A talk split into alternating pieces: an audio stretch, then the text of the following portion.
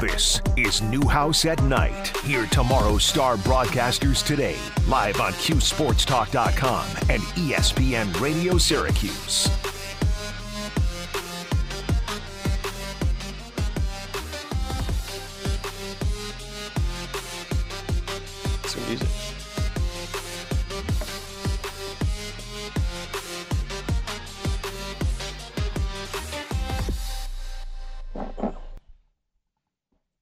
Welcome on to E ESPN Radio and QSportsTalk.com here for Newhouse at Night, Tuesdays from 6 to 7 p.m. with Mr. Michael Villegas. I'm Luke Schwartz, and we're back here in our comfortable seats for another Tuesday night. Last time it was freezing cold. This time we're seeing a little bit of rain, but the temperature's a little bit higher, Michael. I'll take it. 40 degrees. I'll take it all day.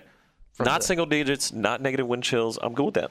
Yeah, why not? and especially for a guy that's from Florida, making his way over to New Jersey. So you would definitely prefer that heat, right? Yeah, 100%. 100%. All right, well, we started this show off last week and the week before talking about food, so let's keep it on the same thing. What was your best meal of today? It's probably breakfast. Okay. I was going to say, you only have two choices. Yeah, really. I I had breakfast. haven't had dinner yet. Mom, I will have dinner. Yes, yet again. Um, bacon, egg, and cheese on a croissant. Okay. That would be it. It was very, it was very good. You was know very good this what?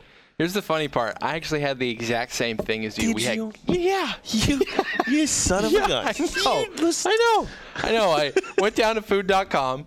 I said, you know what? I have a coffee, but we need some substance in our belly. So made sure to go and uh, grab bacon, egg, and cheese. Plain bagel, though.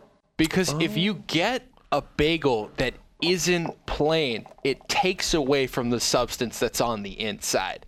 That's your gooiness. That's the good stuff right there. So your plain bagel is just to keep it all together, but you want to suck out all the good stuff in the middle when it comes to the bacon. Oh, nice and crispy. You got the cheddar cheese and the egg made just perfectly. Wow, my knees are weak just thinking Wow. about how good that yeah. food was. You okay? You need a minute? Is you good? Well, I'm hungry. I'm hungry. It's 6:02. No dinner yet in our belly, but we're feeling good. You know, Oh yeah. Always feeling good. always feeling good. Well, tonight we've got a full slate for all of you listening on the radio, QSportsTalk.com, and a few of you tuning in live to Instagram. If you want to go over to Instagram for some reason, check out some stuff over there. We're on at my personal account at Luke W Schwartz 33. But tonight we're talking about a few Jim Boeheim comments that continue to go viral because 78 year old and 47 years of coaching at Syracuse, it seems like he's got a few things to say these days.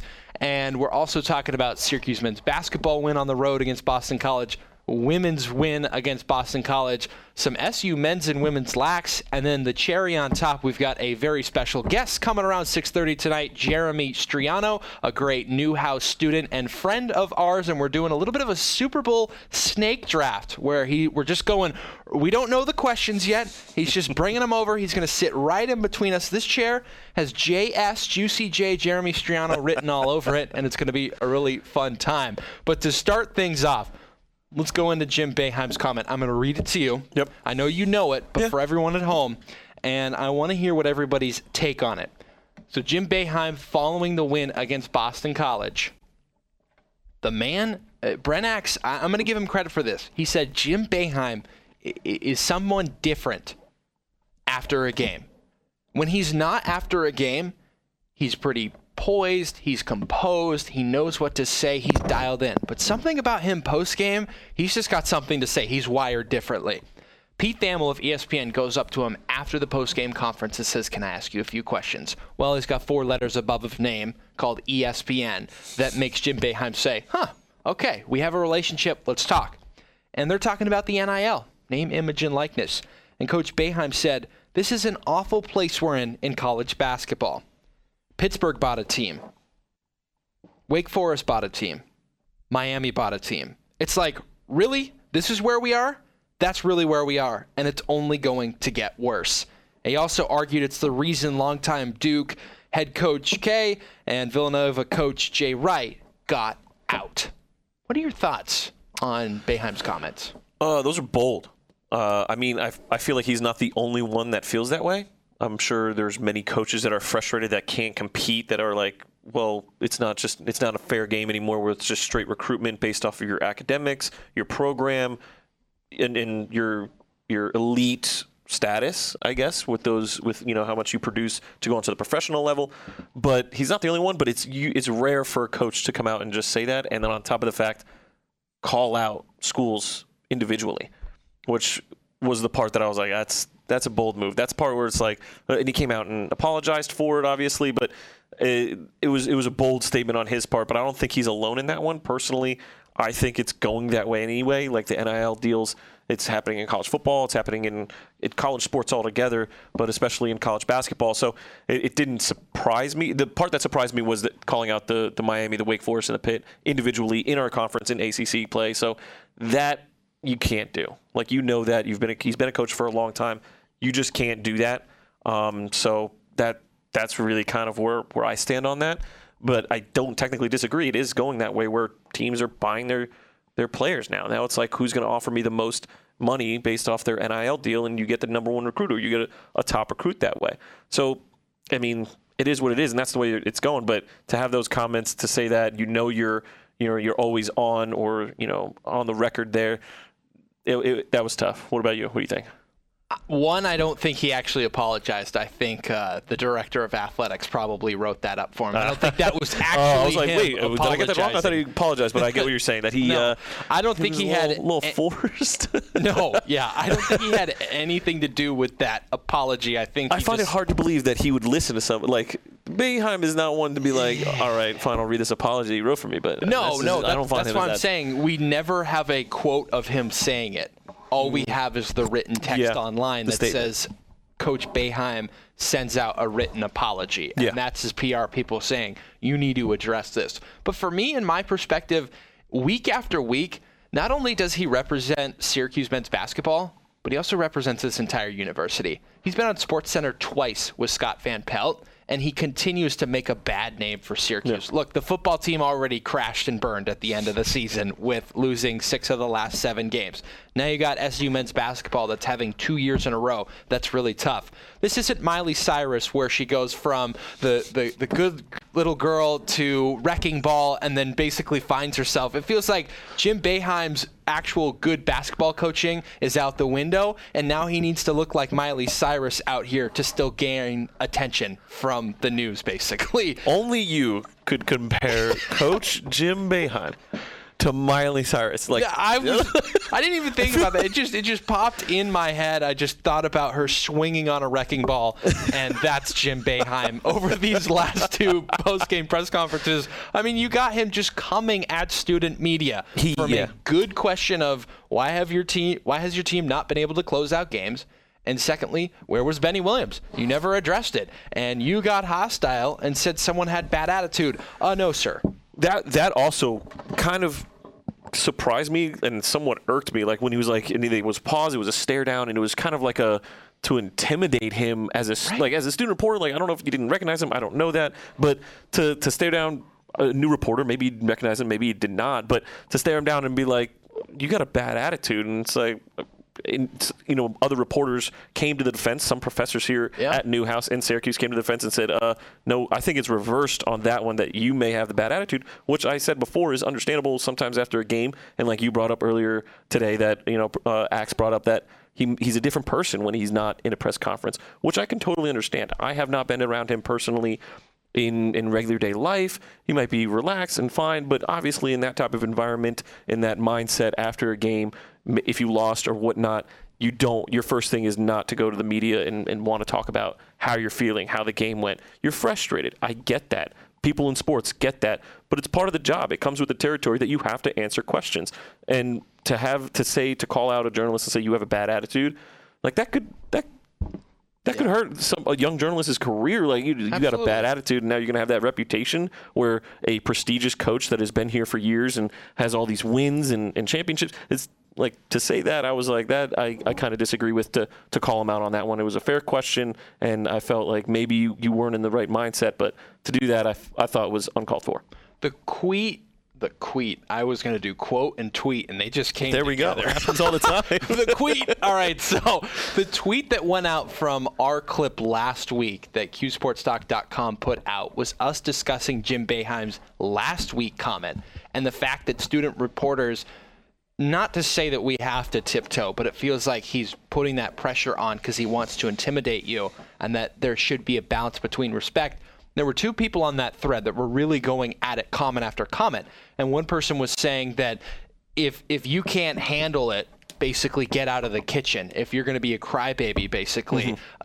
But somebody responded and said, "Well, by that meaning, what you're saying is Jim Boeheim needs to put it, pull it together because even after a loss, look, this is a part of the job. You're going to win, you're going to lose you got to still do the post game press conference. And look, I understand emotions. We've all been there. We we talked about Ossai last week, the player for the Cincinnati Bengals that talked about his teammate that made that late hit. Yeah. And your emotions are high. Things are going to happen. We understand that from a player perspective and from a coach's perspective. But at the end of the day, by the time you get into the locker room and you have a, a second to reset, Jim Boeheim should be fine. He has an opportunity to go in the locker room. Now, if Jim if Jim Boeheim was saying this stuff, the minute the buzzer goes off and you've got a sideline reporter from ESPN in his face, I'm not saying I'd give him more leeway, but he has time to conduct himself, think about what he wants to say, and then he comes out and makes an opening statement.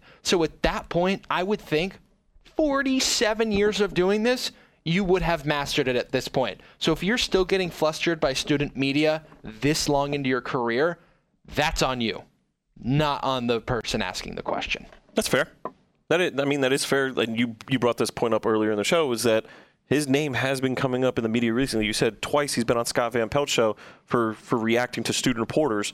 Like that's not a little bit of deal. A lot of people watch, you know, yeah, Scott Van Pelt on there, and then now these comments that you have to come out and um, we have a. a someone on um, QSports.com that says, "Don't forget one apology and two retractions Boeheim issued."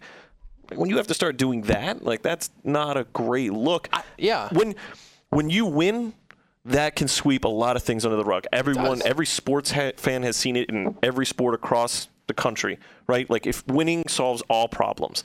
But when you're not winning and there are struggles, and then you still have these kind of like I don't want to say antics, but you're still in the media and it's not positive, that starts to tip the scale. And now it's like, oh, okay, like is is the juice worth the squeeze on that one? You know, so so I'm not sure, but it's it hasn't it hasn't been great.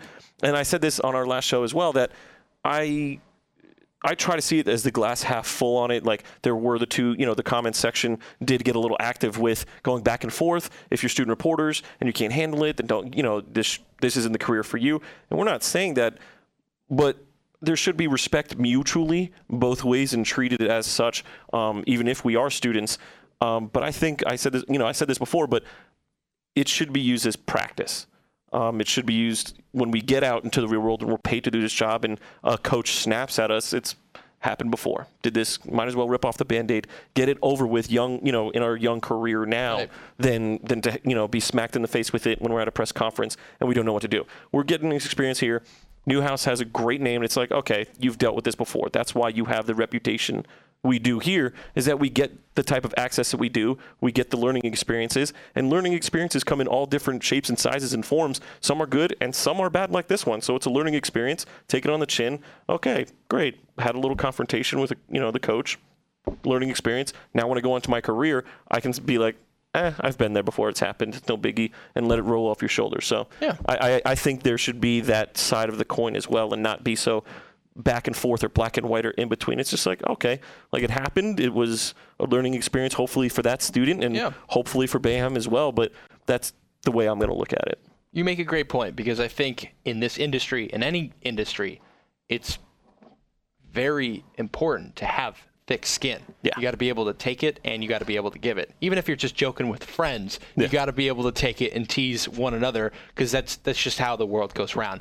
And to go back to what you mentioned on QSportsTalk.com, where someone commented like he's done two retractions and one apology.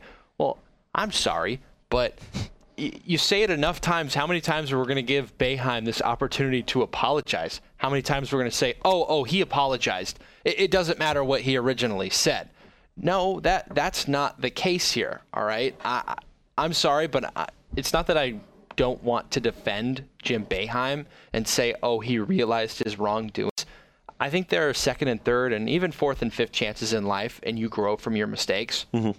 But when you talk to the people that have been in Syracuse for years, like Brent Axe, Mike Waters, uh, other people, they warn you. They say, just We- so you know, We knew that coming in here. when the you reputation. come into this post-game press conference, Jim Boeheim is going to have no filter and he's going to come after you. And he has said things like this before, but it's all been okay because Syracuse wins. But two years in a row, they continue to lose, and he doesn't have any excuses. So I'm sorry to uh, our chat, but too many sorries and retractions, not good for me.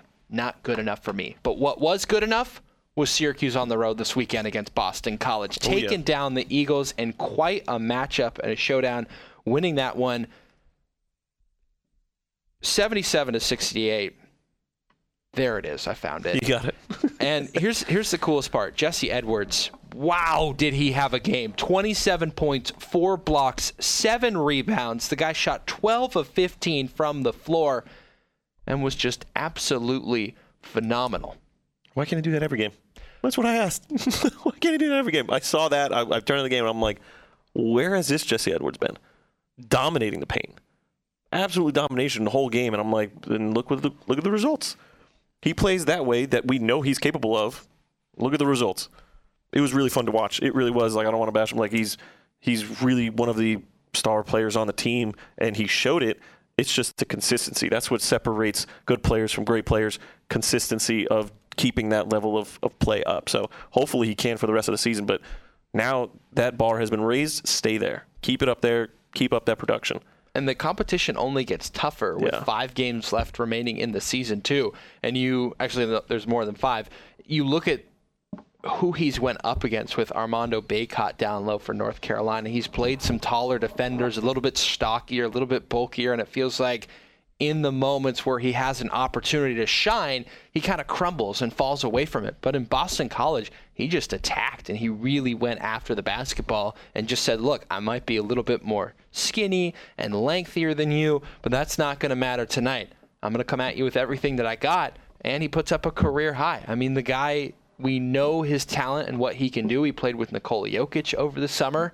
And I think he's someone that, you know, could get some draft prospects but he's he's got to believe in himself and be confident like he was against Boston College and Syracuse could really have something good you know going down the stretch of this game Yeah, there was a there was a little tidbit because because our, our dear friend and also reporter, student reporter uh, Sammy St. Jean was able to go out to Boston College and cover the game, and uh, I got to talk to him at the women's game actually, and, and asked him like how like Jesse Edwards like he went off like what was up with that? He gave me a little tidbit, little sneak peek, and some information. He might call in later, so I don't want to use up his tidbit. If he does call in, Sammy, if you're listening, please do. Um, but he gave a little tidbit of why Jesse Edwards may have had a little more motivation on this one.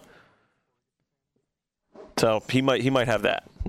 He might he might. So that's the best part. We're going to take a quick break right now here on qsportstalk.com and espn radio. When we come back we'll hear from sammy st jean who was at the game and got to witness jesse edwards dominating live and in person. Stick around. Don't go anywhere. We're talking syracuse men's hoops.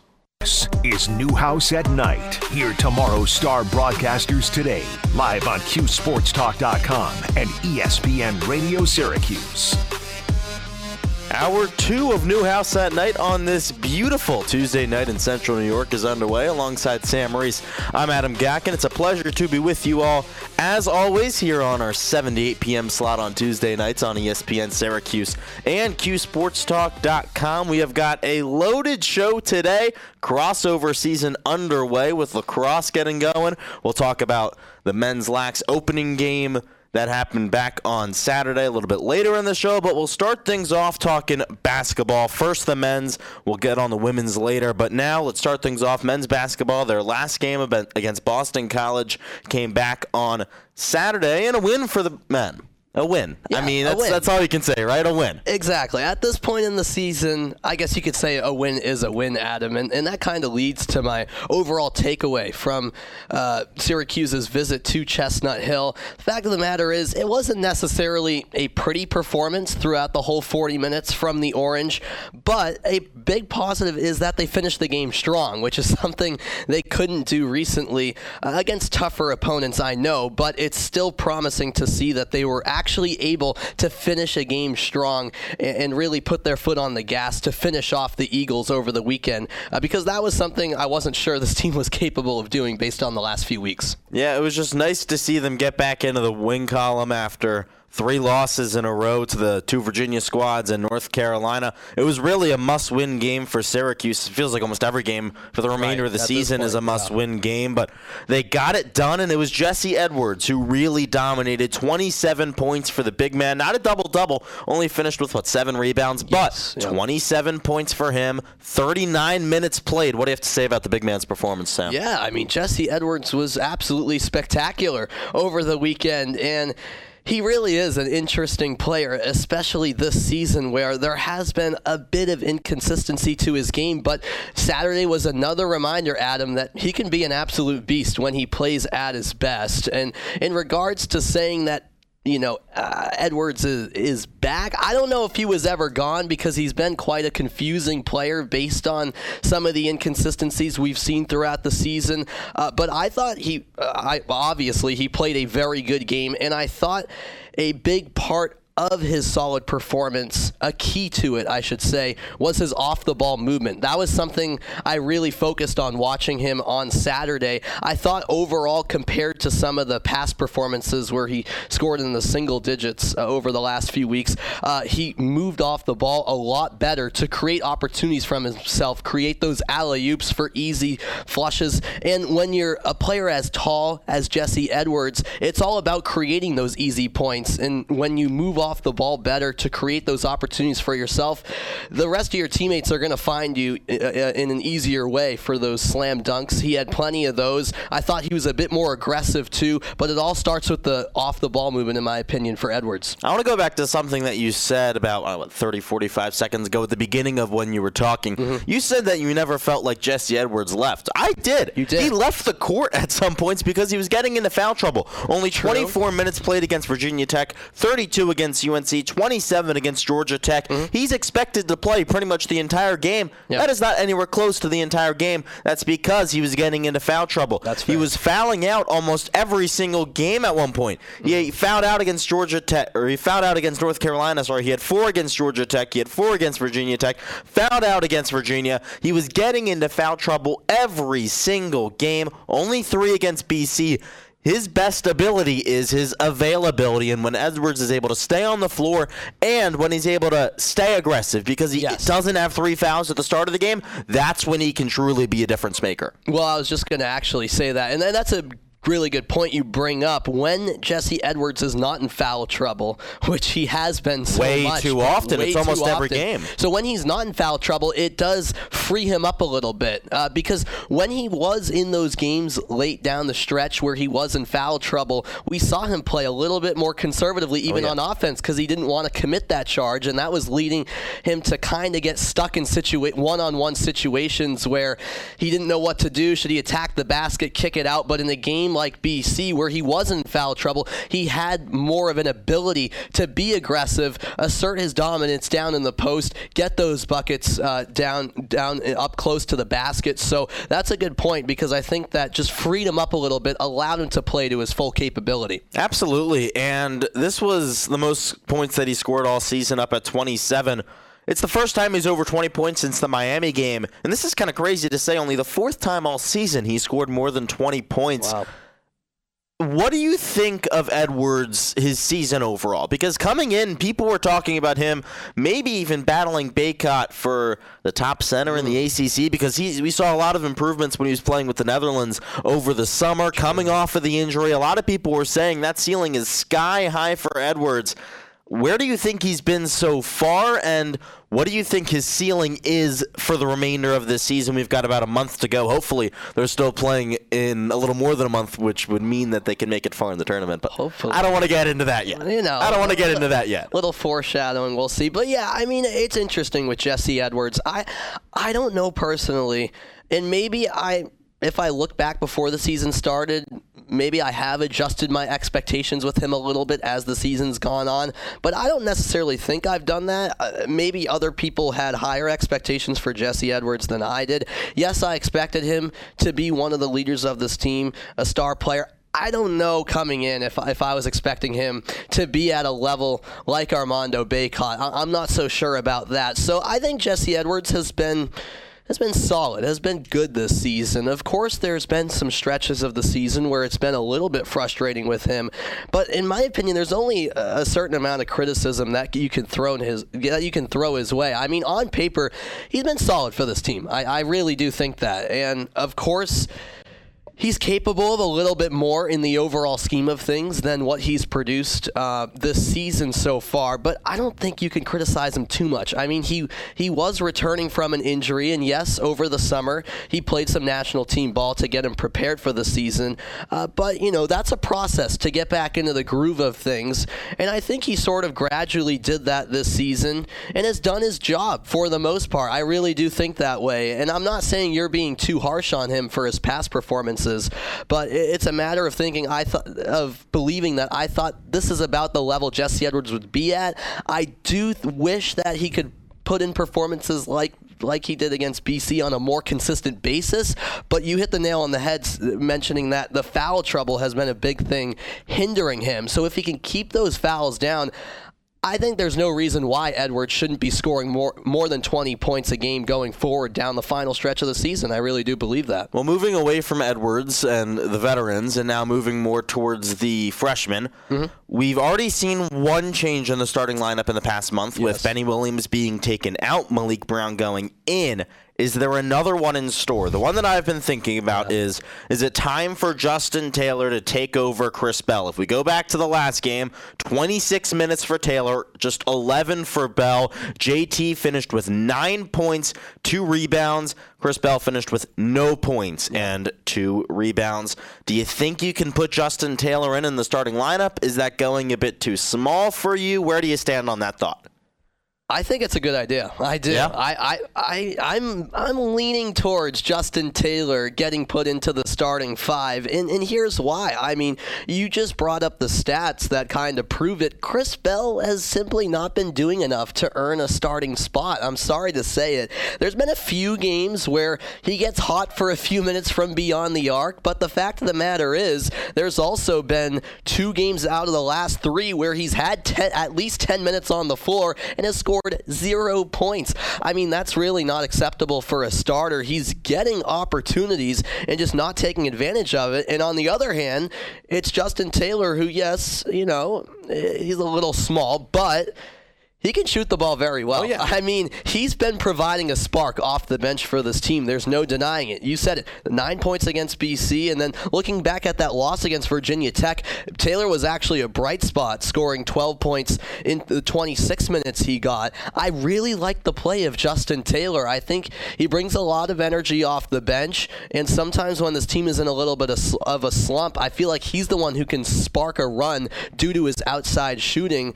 Uh, so both players can shoot well from beyond the arc, but as of late, it's been Taylor who's been performing better, and for that reason, I think he should be in the starting five for Syracuse. Well, we'll see what happens. The Orange have Florida State up next. When we come back from our first break, Sam and I will be breaking down all things when it comes to the Seminoles, and you don't want to go anywhere. You're listening to Newhouse at Night on ESPN Syracuse and QSportsTalk.com.